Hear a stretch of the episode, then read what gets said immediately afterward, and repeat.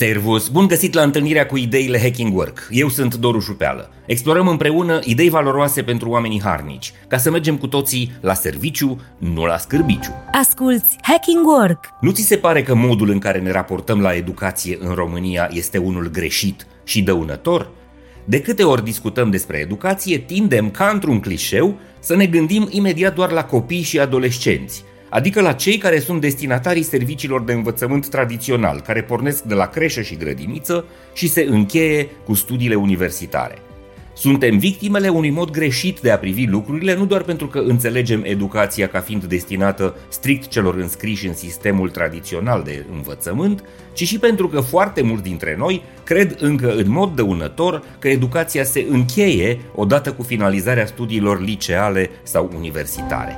Ideile Hacking Work De multe ori întâlnesc oameni care gândesc și chiar spun că ei nu mai au nevoie de învățare, fiindcă și-au încheiat perioada de școlarizare la liceu sau la facultate și știu deja suficient de multe lucruri pentru a-și face foarte bine meseria acolo unde lucrează. Ei bine, această modalitate de gândire nu este doar incorrectă, ci și foarte păguboasă. Pentru că de educație nu mai au nevoie doar cei aflați la începutul vieții, ci și absolut toți cei care au atins deja vârsta maturității, E mare nevoie să începem să înțelegem că învățarea trebuie să fie un proces continuu, iar aceia dintre noi care sunt deja maturi au la fel de multă nevoie de școală precum au copiii sau adolescenții. Nu prea mai putem să ne păstrăm valoroși și relevanți în piața muncii dacă nu învățăm continuu și nu ne actualizăm mereu cunoștințele, aptitudinile și instrumentele de lucru, care devin tot mai digitale. Din păcate, așa cum ne-am obișnuit, suntem încă în coada clasamentelor europene și din această perspectivă.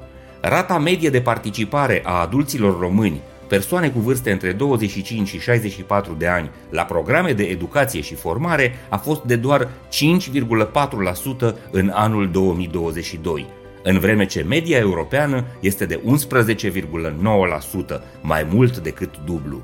Nu doar că suntem departe de Europa dezvoltată în privința accesului la educație al adulților, dar înregistrăm și discrepanțe majore între regiunile țării. Cele mai grave situații, adică cele mai mici procente de adulți care participă în programe de educație, se regăsesc în Oltenia, Banat Crișana și în județele din centrul țării cu populație maghiară numeroasă, unde doar 2, maxim 3% din populația adultă învață lucruri noi. O altă statistică publicată anterior de Eurostat confirmă aceste cifre. Doar 18% dintre angajatorii din România oferă programe de training pentru angajații lor, în vreme ce în țările din jurul nostru procentul acesta ajunge lejer la 30-40%, iar în țările din vest, obiceiul firmelor și instituțiilor de a-și învăța mereu angajații lucruri noi se regăsește frecvent la peste 80% dintre angajatori. Discutăm deja de aproape un deceniu despre un program strategic de dezvoltare și modernizare a țării, program centrat pe educație și patronat de președintele țării.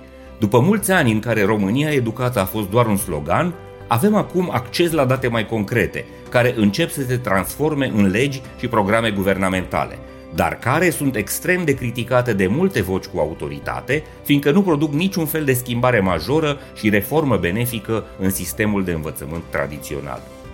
Dincolo de asta însă, ceea ce ar trebui să ne revolte este că programul România Educată nu alocă niciun fel de atenție, planuri, programe și resurse pentru educația adulților.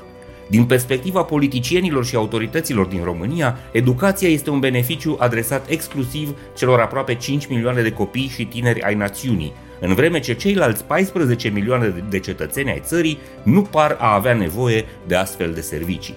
La cât de repede se mișcă lucrurile în tehnologie și economie, la viteza cu care dispar profesii și activități economice și apar noi meserii și noi arii valoroase de specializare, educația continuă, recalificarea și policalificarea, dezvoltarea continuă a cunoștințelor și abilităților sunt obligatorii pentru orice persoană care își dorește o viață normală, liniștită, sănătoasă, echilibrată și lipsită de tensiune și nesiguranță. Învățarea continuă este singura modalitate prin care ne putem păstra și crește valoarea în piața muncii. După cum putem constata, statul român nu are niciun fel de interes pentru acest subiect, iar angajatorii investesc mult prea puțin deocamdată în această direcție.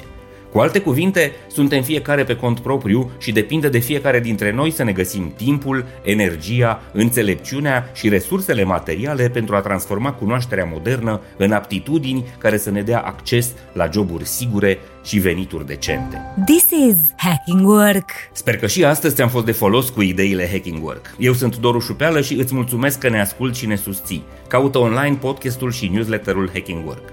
Să ne reîntâlnim sănătoși, voioși și mintoși și să mergem cu toții la serviciu, nu la scârbiciu. Spor la treabă, servus!